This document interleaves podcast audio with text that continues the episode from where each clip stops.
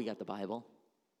But what, is, what does God expect of you? I know that there's principles in His Word, and, and, uh, but is there a place that we can go to to just get some guidance? Like, God, what do you expect from me as a human being? What are your expectations? Well, tonight we're going to talk about that. God's expectations of a Christian. Certainly, we have expectations for God, but what are God's expectations for us? Lord, we love you. We are so grateful to be here tonight. Touch people who were unable to be here, who maybe can watch this online or view it live, Lord Jesus, or watch it later, God. But Lord, help me. I need you to just uh, speak through me, even in these times of teaching. These are where strong Christians are built, and uh, build me, build others, Lord God. Make us what you want us to be. In your name we pray. Amen. So, Paul wrote the book of Romans to the church in Rome. And Romans is sometimes called the greatest theological document ever written. Uh, now, several house churches in Rome, they just they blew up with growth. Uh, the, the, the, gospel message started spreading. There were all kinds of new converts. However, some were Jews and some were Gentiles. And so there was a bit of confusion as to, like, well, what does God want us to do? Like, are we still under the law of Moses? Are we supposed to do these things? Or are we freed from the law of Moses? And so Paul starts to write Romans. Really, he was, because there was some arguing and some bickering and some misunderstanding and, and so a lot of different beliefs in there and so two of the reasons that paul writes romans number one is to bring clarity in the expectations for believers number two to bring unity in the church of rome because sometimes when someone says well i'm expecting you to do this this and this and you don't meet those expectations has anyone in the church ever not met your expectations then there can be kind of a schism. There can be, there can be a divide. There can be a break in the unity of the church. And so Paul's like, hey, I want to make clear what God's expectations are, but I also want to bring unity to the body of believers. And so the whole book itself is filled with great wisdom. So in the next three and a half to four hours, I just want to go through the book of Romans.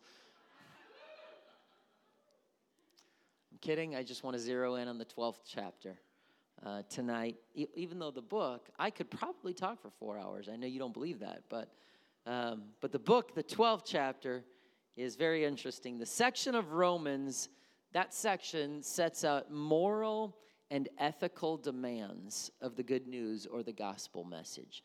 God's gift of salvation, it does require a response. We would call this obedience. Not, not necessarily when, when James uses the word works, it's not like, oh, I earned my way into salvation or heaven, but no, it was the response of God's grace, our response to his grace, and that's called obedience. And so um, this is not just obedience to repentance. Water baptism in Jesus' name, infilling of His Spirit with the evidence of speaking other tongues. This is not. This is not just that. That's the initial obedience to His plan for our salvation. But it's also obedience to a, a, process that we would call sanctification, meaning after I'm justified by what I did in response to His grace, I, I repented of my sins, I was baptized in His name, I was filled with His Spirit. But now what? That's actually what the adult discipleship course is called downstairs that people are doing right now. It's now what? You know, I, have I've lived for God. I, I, I responded to the initial plan that He had for my salvation. But what do I do now? And uh, sanctification is the now what? It is the continued growth process after that initial experience of uh, God continuing to form and to shape our lives. And so God's not content just to forgive our sins. I'm thankful He wants to forgive my sins, but He's not content to just forgive my sins. God wants to completely transform your life. Anybody thankful for that? I, I don't. I don't want to just go to a church, have a, a, salvation experience, and then he goes, okay, you're forgiven. And I walk out and like everything stays the same. God wants to totally transform your entire being for the better. Romans 12 starts to talk about this transformation. Paul says, And so, dear brothers and sisters, I plead with you to give your bodies to Christ, to God, because of all he has done for you. Let them be a living and holy sacrifice. In the Old Testament, they would bring an animal sacrifice and lay it on the altar. Well, now we're called to bring our lives as a sacrifice, not necessarily self mutilation, but I'm talking about just bringing our bodies to Him and saying, God, now my body is the temple of the Holy Ghost. You're not dwelling in a, a, a tabernacle with a pillar of fire and a cloud above it anymore. Now I'm the temple. But Lord, I want my body to be a living and holy sacrifice. That it's not just a one time dead and gone sacrifice, but that I living every day. I am a living sacrifice, the kind that you will find acceptable. This is truly the way to worship Him. What is truly the way to worship Him? When our whole bodies are a living sacrifice, when every part of us is a living, when it says your bodies, that refers to your whole person. That is not just your voice, not just your hands or your hair or your apparel, your heart or your worship. It's, it's everything that it's an, an entire being, You're all. Not just segregated parts of the body, meaning nothing should be off limits. We shouldn't be like, well, pastor called for a worship, and so let's worship. Or we should be in church. Okay, let's go to church. Or oh, let's pay our tithes. Oh, pay our tithes. No, there's but oh, but that that thing, uh, no, that you now you've pushed me too far. I'm not doing that. There should be nothing that's off limits. That every as long as it's in Scripture. I'm not saying that I can just get up here in the pulpit and say whatever I want and you should follow it. No, but anything that's based on Bible, Scripture, that when God says it, that we say, okay, hey, Lord, I'm, that might make me uncomfortable. I might not really want to do that, but if it's in the Word, I want my life to be molded and shaped and aligned in such a way that I follow your Word. And so, sanctification can't happen in a vessel that does not desire to follow the Word of God. And so this is acceptable. This is worship. So from this point forward, no matter what Jesus asks of you in his word, we should do it. There's nothing off limits. And so, verse 2, he says, Don't copy the behavior and the customs of this world, but let God transform you into a new person by changing the way you think. Because the only way that transformation of our entire soul and self and being and body, and eh, the only way that that takes place is when God transforms our mind. Because otherwise, I try to go through the motions and do certain things or not do certain things. But if my thinking doesn't change, m- m- there's no transformation there. Transformation, that's why the Greek word for, for repentance, metanoeo, is a turn, a change of mind. It's an about face. Even repentance itself starts right here in the mind. And so he says, then you will learn how, uh, to know God's will for you, which is good and pleasing and perfect. So notice that even though these were new believers, people who are already filled with God's Spirit and baptized in His name, Paul does not say everything happened in the past. He tells the believers, hey, let God transform you, changing the way you think. Then you will learn. Then you will learn what is acceptable sacrifice. So he's talking to people who has who they've already repented. They've, this is the church in Rome. They've already followed God's plan for their salvation. But notice that all of the changing and transformation was not already done. The spirit that fills us should continue to transform, should continue to impact our thinking. That's what sanctification is. That I keep growing with God. I don't ever get to the point where I've arrived, like, okay, cool, I'm done. I'm now saved. No, there's a continual process in my life, and it's an ongoing process that we keep going. And notice the key the way God, that God changes us. Transformation can only take place when we change the way we think through repentance, mind, and thought. After Paul gets done laying a little bit of groundwork for this total transformation, complete transformation, he did not say, Let me talk to you today about a total transformation. That sounds like a weight loss commercial, right? Let me talk to you today about a total transformation. Uh, no, he starts now to go into the specifics of transformation and, and what God expects of his church. Verse 3 Because of the privilege and authority God has given me, I give each of you this warning. We just got done talking about transformation. Continue, it starts in the thought process. But he says, Don't think you're better than you really are. Like, all right. Hey, Be renewed. The transformation of your mind. That's where it starts. We can be the living sacrifice, what is good and acceptable and perfect in the will of God. This is what God expects. So, now, let me break some things down. Church, don't think that you're better than you really are. Be honest in your evaluation of yourselves, which tells me that I need to occasionally evaluate myself, right? I need to do some soul searching. I need to look at my heart. I need to examine my heart every once in a while. He says, measuring yourselves by the faith God has given us. Pride is detrimental in the process of sanctification. I truly believe this is where different religions will, will maybe vary in this. I don't believe that God ever just like walks away from you and and but but here's the thing we can lose salvation. What do, what do you mean? Meaning, I can go down in that water and I can, I can repent of my sins and I can walk into this water and I can have my sins washed away and I can be filled with His Spirit. But then a week later, I can say, Forget this, man. I'm not living this life. This is crazy. I don't want nothing to do with it. I'm going to completely go against all the Scripture, that, that all the commands of Scripture. I'm just going to go live like a heathen. You can't tell me because I dunked myself in this body of water right here in a church setting that I'm still just going to heaven because I, I did that, but I don't care what I, I'm just going to live the rest of my life against the Word of God. That's why Scripture says, He that doeth, continueth. It's an ETH, it's a continuation. We have to keep growing.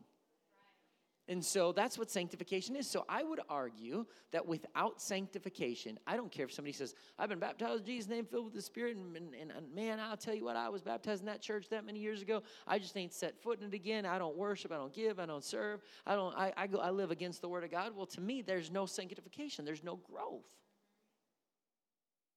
And so pride is detrimental to this sanctification process. Pride says, I'm fine. And we see a lot of this. I'm fine. I'm a good person. My family's a good person. We're good people. But but see, our salvation is never based on our goodness.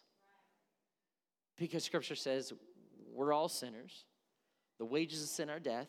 So, like, no matter if you're an amazing person, you've only made one mistake in your whole life. Your salvation is still not based on your goodness. It's based on God's grace and goodness. And so we apply that to our lives by His grace when we repent and we're baptized, we're filled with His Spirit. He puts His Spirit inside of us, but there's still a sanctification process. We have to keep growing. His Spirit is not in us just to get us to heaven, it's to make us what He wants us to be, to transform us, to sanctify us. And so pride focuses more on self than it does on God. Look at a few things that God says about pride in His Word. Proverbs 8:13. All who fear the Lord will hate evil. Therefore I hate pride and arrogance, corruption and perverse speech. Psalm 10:4 says the wicked are too proud to seek God. They seem to think God's dead. Proverbs 16:18 says pride goes before destruction and haughtiness before a fall. I could keep going. I mean, the Bible is jam packed with pride, and pride puts emphasis on self rather than God not only of what I can do, but, but even, well, I am not that bad, and I can do this, and I don't need him, and I'm a pretty decent person. Like, and it never actually allows for soul searching to take place. And the opposite of pride is humility. Pride tears down, humility makes a way for God to rise you up. And so First Peter 5 6 says, So humble yourselves under the mighty hand of God, and at the right time, he will lift you up in honor. Notice, pride scriptures talk about destruction, tearing down. Humility scriptures talk about God raising you up. I want God to be able to raise me up. I don't I don't want but see that's that that's that fine line that you walk because if our motives get wrong, we say, well, I'm doing ministry because I want to be raised up. I want to be recognized. I want these things. That's that's that's almost we can almost be prideful in our humility. Does that make sense? Yes, I just want to tell you, I'm not trying to brag, but I'm one of the most humble people around. You're like, huh. And so we have to just guard our hearts. We have to, and that's why even when people compliment you, anybody, anybody here say, you know, you go, I feel awkward with compliments. I feel uncomfortable. Okay? Look, this is amazing. That's that's at least half the audience. All right? And so even starting to step into ministry at 17, um, my dad, he would say to me, like, it, it's funny because he would he would keep me humble. I'd get done and I'd preach or sing or do something, and I'd be like, yeah, people are coming up complimenting me, and my dad would walk up and go, Gary, just remember the Bible says if a man thinks himself to be something he's nothing, he deceives himself. I'm like, thanks, Dad. Check. Got that? Got that? But he would always say, you know, because sometimes you talk to people and you're like, wow, you did an amazing job with that. And people start in this diatribe, like, oh, yes, yes, that was God. I'm just, I'm just so thankful that God, God is so good. God just, and you're just like, Okay.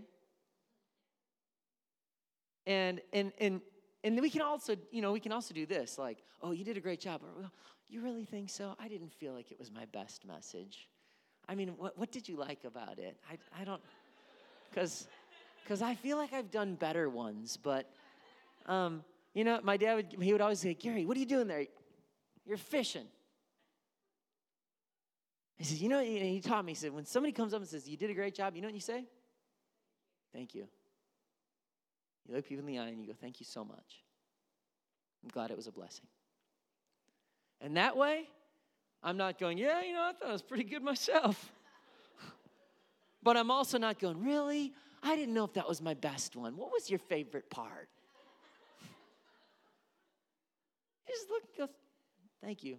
Thank you very, that was, I'm glad it's a blessing. But pride, humility, it's that fine line. And so I want to make sure, God, I want to keep looking at myself and knowing there is always, always, always room for improvement.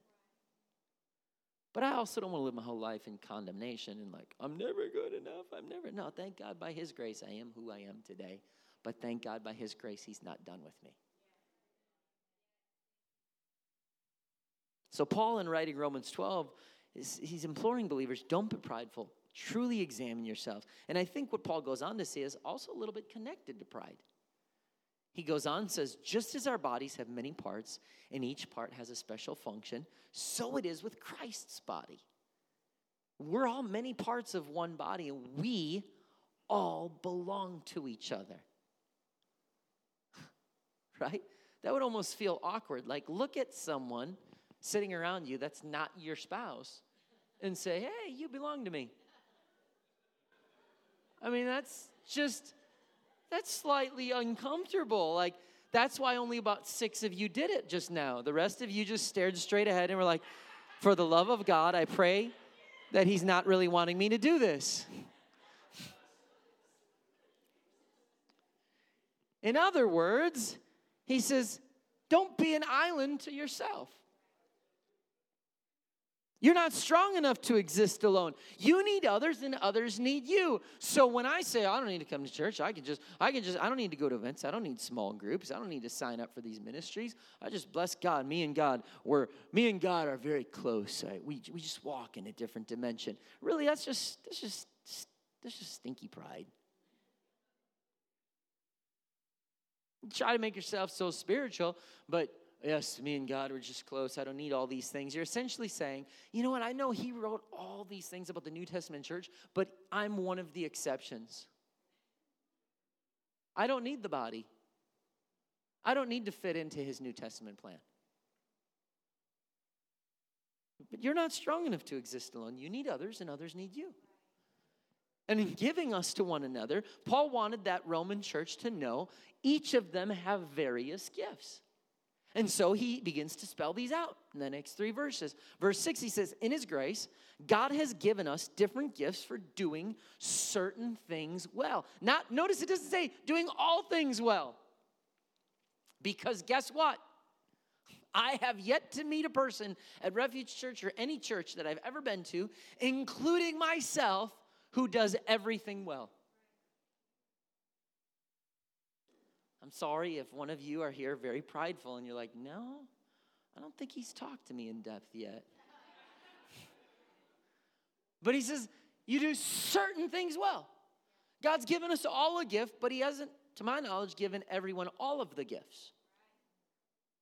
And so, and I think part of the reason he doesn't give us all of the gifts is because he wants us to always remember we need the body of Christ.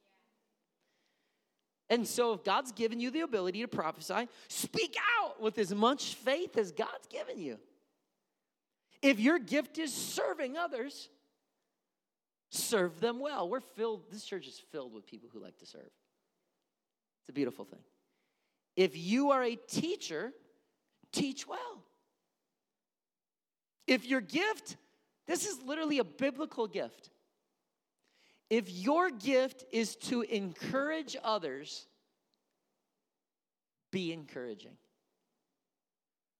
I love that the scripture like lines that out as a gift. You ever talk to someone who discourages you? If it's your spouse, don't look at them. You ever talk to someone who encourages you? Who like you walk away and you always you have a good laugh and you and you just you don't even know why. It wasn't like a monumental conversation but you get in your car and you're just like man i had a great time with them tonight. They're, that's an awesome couple. That's an awesome person. We had so much fun. Sometimes you can laugh but then you leave people and you like just talked about everybody in the church and everybody on the block and and you leave and you're like i feel weird. Ugh. I've been around people that just kind of talk about people and you're just like this isn't cool I don't like the way I feel. But you leave, then you leave in, uh, somebody who's encouraging, and you're like, wow. And if you're if you're a, a, an encourager, you are a great gift to the church. Because you just walk around encouraging people. If you give, give generously. I, I think that's not just. I think that's. I think that's time and and resources and finances. If God's given you leadership ability, take the responsibility seriously. If, if he says, and if you have a gift for showing kindness to others, do it gladly. You look at all these gifts gifts of prophecy, serving others, teacher, encourager, giver, leader, showing kindness. These are all very spiritual and practical. They're not one or the other. These are spiritual. I know we talk about the spiritual gifts word of wisdom, word of knowledge, tongues, interpretation of tongues, prophecy, faith. Were like, yes, we want that. And we do, absolutely. I think spirit filled apostolic churches should have the gifts of the Spirit operating prayerfully in every service, every prayer meeting. I absolutely want it. But these are also spiritual and practical. And guess what? The greatest churches in the world are not the ones with the most amazing buildings and lights and praise teams and buildings and foyers and coffee shops and like it's not, those are all cool, great, whatever. But the greatest churches in the world are those whose members are consistently operating in their gifting. Think about that. It's, it's my responsibility as a pastor, leadership's responsibility as church, but it's also your responsibility to find your gifting. And if you're here going, well, I don't know what it is, you should, there should be something that's slightly uneasy in you until you find it. You should have, that should be a drive in your life that says, I have got to find my gifting. What is that? Because when you read this list, the greatest churches, gift of prophecy, serving others, teaching, encouraging, giving, leading, showing kindness, practical and spiritual things, and the greatest churches are people whose members are walking in their gifting. And then Paul gives direction to the church about love in verse 9. He says, Don't just pretend to love others. Does that really happen? I mean, it happened obviously. For him to say it, wasn't it probably happening? I mean, I know it happened, but it, that nobody here actually pretends to love each other, right? I mean, like that's a real thing. No, he says, don't pretend to love others, really love them. Hate what is wrong and hold tightly to what is good. So for him to say this, there obviously was people people in the church who were pretending to love each other. Paul commands the church to be real and genuine in their love for each other. And then he continues to talk about love in verse 10. He says, Love each other with genuine affection. He says, Don't just pretend in the last verse. This one, he says, Love each other with genuine affection. So there's obviously a, a fakey love and a real love. Man, we're not, a, we're not a perfect church, but I like to say this we're genuine. We're genuine. You're going to find faults and you're going to find, but like, I'm going to be real when I'm in this pulpit. We're going to be real when we meet people at the door. We're going to be real at VIP experiences. We're going to be real at praise team practices. We're, like to me, there's there just has to be a realness. Like none of this fake stuff. People don't appreciate that, and I really don't think God does either. He's like, love people, really don't pretend, have a genuine affection, and take delight in honoring each other. Again, when we say, well, how do I know where my heart is? How do I know if my heart's really right or not? How about stuff like this? When somebody gets honored, what goes through your mind and heart?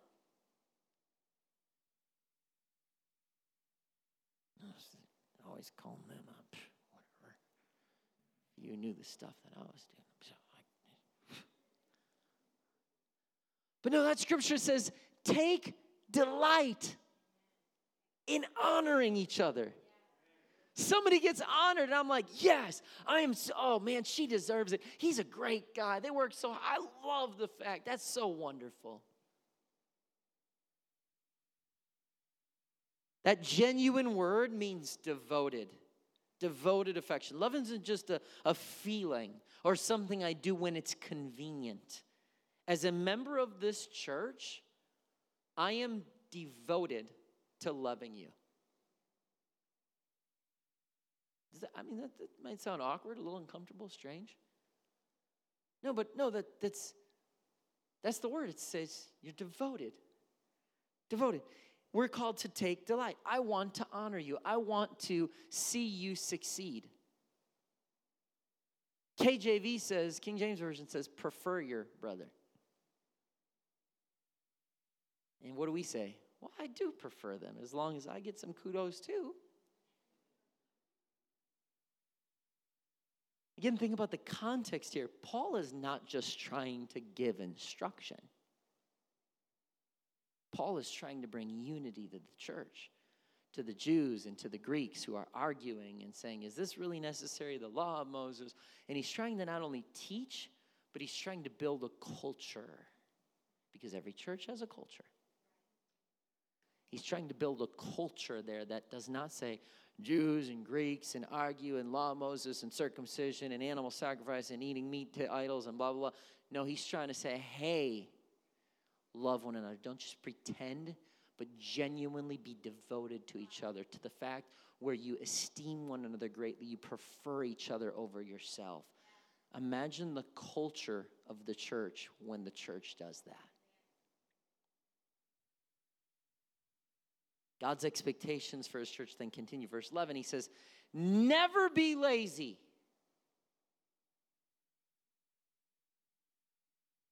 That's deep, right? Pretty succinct, but work hard and serve the Lord enthusiastically. I love that it doesn't just say, never be lazy and work hard and serve the Lord. It says, never be lazy, work hard and serve the Lord enthusiastically. At some point, if you have been set free, sanctified, delivered, you have been filled with the Spirit of God, you believe that heaven is going to be your home, tell your face the good news. Like, let your face in on the secret. Never be lazy, work hard, serve. I could say, stay here for a while. Laziness drives me crazy, by the way drives me nuts. But so do people who serve the Lord without any enthusiasm or joy. You want to talk about people who encourage or discourage? When I get done and uh, like there's a powerful message, whether I preach it, maybe somebody else preached it, I'm like, oh, and somebody walks up and they're like, so and so, blah, blah, I just want to talk to you about this. I'm like, man, hang on, we just give me five minutes. Did you just hear this powerful message? Let's just bask in the presence of that word for a second here. It's a lot of times too why I don't I don't counsel right before service. I don't have meetings right before service. Two reasons. Number one, I don't want it to distract me from what God's wanting to do. Number two, it's amazing what an incredible altar call will fix before I ever even have to deal with it. I can tell you how many times people want to meet with me. Let's meet after church. And then by the time they get there, it's already taken care of. It's a beautiful thing because God does more in altar calls than I do in counseling sessions. Principles for life here. And then, just in case a believer doesn't know what to be enthusiastic about, well, what's there to be enthusiastic about? Paul gives them a reason. Verse 12 Rejoice in our confident hope. Because if he tells someone, be enthusiastic, you ever have somebody in your life, they're like, I don't got nothing to be enthusiastic about. So Paul was like beating him to the punch. Be enthusiastic, serve the Lord with enthusiastically. And if you don't know, rejoice in our confident hope. I'll give you something to be enthusiastic about. Be patient in trouble and keep on praying. In this verse, he gives three incredible pieces of advice, principles for life. Number one, rejoice in our confident hope. Two, be patient in trouble. And three, keep on praying. 13, he says, When God's people are in need, be ready to help them. Always be eager to practice hospitality.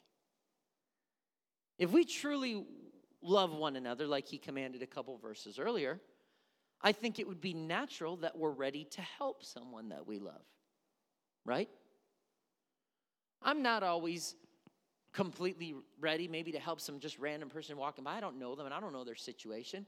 But I would like to think that if somebody, one of our board members, my mom, my sister, my brother in law, like, they need something, like, I'm going to help them because I love them. I mean, like, I love a lot of people in this church. I'm, I'm, I'm going to be ready, apt to help. But Paul takes it a step further. He says, Be eager, not just willing, eager. There's a difference to me between being willing and eager. Be eager to practice hospitality. You know, the Greek word actually says points, it points to a love for strangers, even. Wow. 14, bless those who persecute you. Don't curse them. Pray that God will bless them. That's a tough one. But one that Jesus himself said in the Gospels. Bless those who bless you, or bless those who bless you. Or, or, he said, Bless those who persecute you for my name's sake. And then 15, this next verse is a theme scripture, a foundation of the church. You hear me refer to it all the time. It says, Be happy with those who are happy, and weep with those who weep. You remember, again, talking to Jews and Greeks, argument about what's really re- required. He's trying to build unity while also teaching, and he gives the church this nugget of wisdom that says, hey, you should genuinely prefer your brother. Rejoice when they get exalted. Be happy for them. And you know what? At the end of the day, if we really love each other, when people that you love are weeping, you ever start talking to someone and your day's just like fine, and they come up and they start telling you something, and they start to choke up, and their voice cracks, and tears starts to come out of the corner of their eye, and all of a sudden you feel your eyes well up with tears. Has that ever happened to anyone? Your life is fine. Like you're not having any issues. But when someone that you love starts to break down and cry and their voice cracks and the tears well up in their eyes and they start sharing something with you that you were 100% fine before that story and you're fighting back tears or letting your tears flow down your cheeks simply because I love this person so much that when they started getting emotional, it made me emotional. That's the way he wants the church to be. And then he says, rejoice with those who rejoice. So I don't want to just cry with people because, well, sometimes I think for human beings it's easier to cry with someone who's broken and hurting. than it is to rejoice with someone who's doing really well and blessed. But scripture, he says, we need to do both. Weep with those who weep. But then when somebody's rejoicing and celebrating a victory, rejoice with them. Man, I just got a, I just got a promotion. Pfft, must be nice. I wish I had a promotion. Worked at my job longer than you worked at yours. Like, what? No. You're rejoicing? Oh, that is awesome.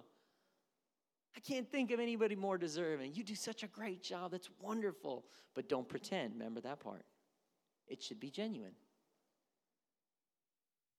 Because if we follow this, think about the culture of the church. 16, live in harmony with each other. Don't be too proud to enjoy the company of ordinary people. And don't think you know it all. Hallelujah. If we get a, a, new sign at the church, a digital sign like Scripture of the Day, I'll just put dot. Don't think you know it all. I know we've never met anybody who does, but imagine if you imagine if you did. And isn't it funny that he throws pride in with don't be, th- thinking you know it all because really isn't that a prideful thing?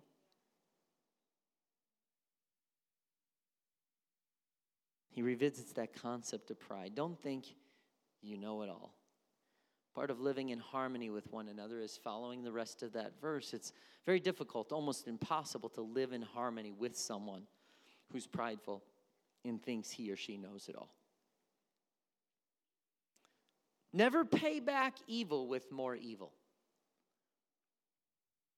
Do things in such a way that everyone can see you are honorable. Do all that you can to live in peace with people.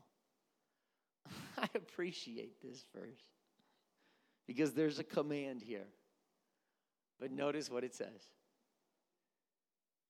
all you can do is all you can do.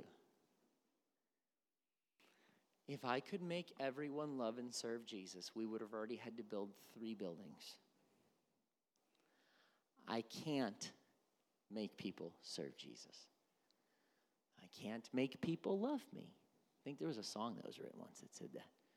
I can't make someone love me. I can't make someone forgive me. I can't make someone like me. It was another lesson that I had to learn. My parents, they'd say, Gary, not everyone's going to like you, and sometimes they won't have a reason why. And I wanted everybody to like me. I still want everybody to like me, but I've learned to sleep at night, even if they don't. But it says, do all that you can to live in peace. Some of you, some of you know this, okay? I've shared stories about my neighbor. we walked over cookies. We've delivered them to his door. We've, I've walked, I complimented his dogs and his truck and his car and tried to, man, this guy, he, I'm telling you, to the point where now we cut down a tree and some of the wood chips went in his yard and he came over and started cussing at my mom. And I said, Excuse me? I was like, You ain't gonna talk to my mom like that. He's like, What are you gonna do? Blanky, blank, blank, blank, blank. He's cussing at me. And I was like, Last time this happened, I was like, A soft answer turns away wrath. This time, I was thinking, the Bible says, lay hands on the sick. And I was, I was getting ready to say, You're, you're fixing to be sick right now.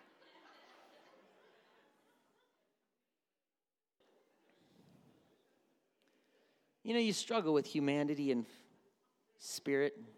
Walk in the spirit, walk in the flesh. There's a part of you that's like, I hope he touches me. I hope he touches me. And then I prayed through, I think. And uh, I can genuinely say, I looked at him and I said, You ain't gonna talk to me and my family this way. I said, We have done everything we can from walk over cookies and be kind to you. I said, you go ahead and walk in your house. I'm going to walk in mine. I said, Live your life. I'll live mine. I said, But don't talk to my family that way. And uh, I came in, and my wife said, You did a good job. I was like, I was like, don't make me get Brother Chris over here. he said, Who's Brother Chris? I said, You'll see. No, I, I didn't really say that. But once I talked to Brother Chris, I thought, huh, can we make this work now? But, uh, and if he's watching online, man, this is how crazy you sound, but we do hope you come to church here. So,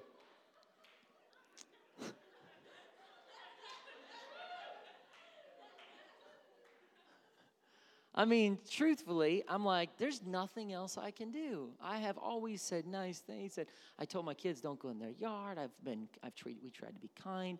We've walked over the, the cookies. We've, I mean, like, we have tried everything. And this man is, I, I that's the other thing I said. I said, it's you, you are a very unhappy man. It's sad to watch. I just said, said that to his face. And so for me, I really can say I have done all that I can to live at peace. There, I don't know what else I can possibly do. And so there is this biblical expectation that, hey, this is what we want to do as Christians. But we can only do all we can do. So when you come over for a small group, don't park in his driveway, okay? Some of you are being punks. You're like, oh, watch me. I'm going to park right in his. No, I'm just kidding. Then he goes and he says, Dear friends, never take revenge. I'm glad he threw that one in there, right? Right after this part. Because what? Somebody gets you angry, you can walk away and go, I'll show him. I'm going to do, like, no. Do all you can to live at peace, but don't take revenge. Leave that to the righteous anger of God. For scripture says, I'll take revenge, I'll pay them back. Quote from Deuteronomy 32. Instead of your, un- your enemies are hungry, feed them. I did try, we got dropped off cookies.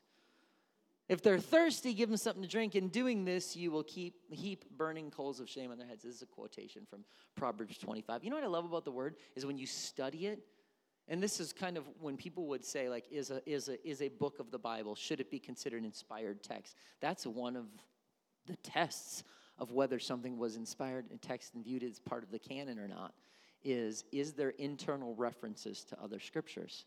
And so this writing in romans is filled with references to all kinds of the old testament. It's very it's it's it's, it's beautiful. It's the symmetry in the bible. The seems simple enough. It says um, verse 21 don't let evil conquer you but conquer evil by doing good So, as I close this out, this is good life principle, principles for life here. But I just threw a ton at you. So, as we wrap up, God, you know, God does have expectations for his church, and it's not just repent and be baptized. Expectations that go beyond just the response to his message. He wants to continue to transform our lives.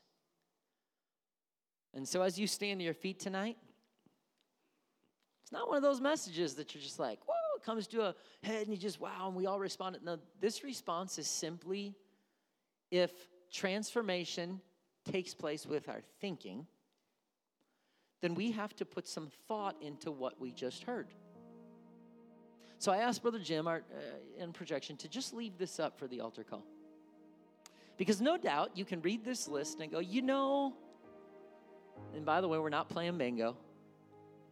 Some of you are like, I need one more. I just need the center second side. Actually, that wouldn't work either. Bingo only has nine, right? But it's been a while since I played bingo. But I'm going to leave that up so that when you come up here, chances are you can say, man, you know, I think I'm doing all right. That one's pretty good. I really do, I do, I do all right with that. You know, I'm actually pretty good at that. But man, that middle row, that top row, or that right side. Ah, I don't do so hot on that one. Because I doubt there's anybody watching online, because I think they can see the same slide right online. They didn't doubt, doubt anybody online, doubt anybody here tonight in person that says, Man, I got, you know what? I got every one of those down. if you do, you might have the pride thing knocked down.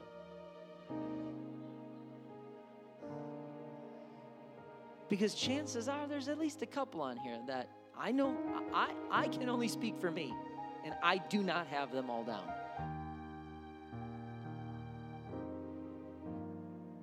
But I want to have them all down. I want God's Spirit. Sometimes it's a cop out. Yeah, I would, but I, I, got a short temper. I got a. Oh, I've always had a short fuse. Uh, you know, uh, I, I, I'd love to have that, but I just can't control my mouth. You know, stuff just comes out. Come on, we're not two years old anymore. We're, we're, we're adults. We're spirit filled believers. And we can say, you know what, God, by your spirit, I know I can make changes. I've been this way for a while, but today's the day to change. And God, so help me. Help me, Lord. As I find a place to pray tonight, help me to just start to examine myself, because that's the way the chapter started, right? Be real in your examination of yourself. Because what good is looking at any of this if we miss what he said back in what, verse 3? If you're going to do this, genuinely examine your heart because otherwise, you know, pride keeps us from ever doing things like this. But tonight we can come up to an altar and we can just look at this and just say, God, help me to continue to do these things well. But Lord, I see a few things on this list that I'm, I'm just not doing well. And so, in doing that, it's not just a self help seminar tonight. It's no, it's this is sanctification. This is you continuing to mold and shape me into the, to the man or the woman that you're calling me to be. And so, God, help me. So, I invite you to, to find a place here tonight and to begin to examine yourself and let your brain, your mind, look at these things Examine your heart as we all aim to be what God wants us to be.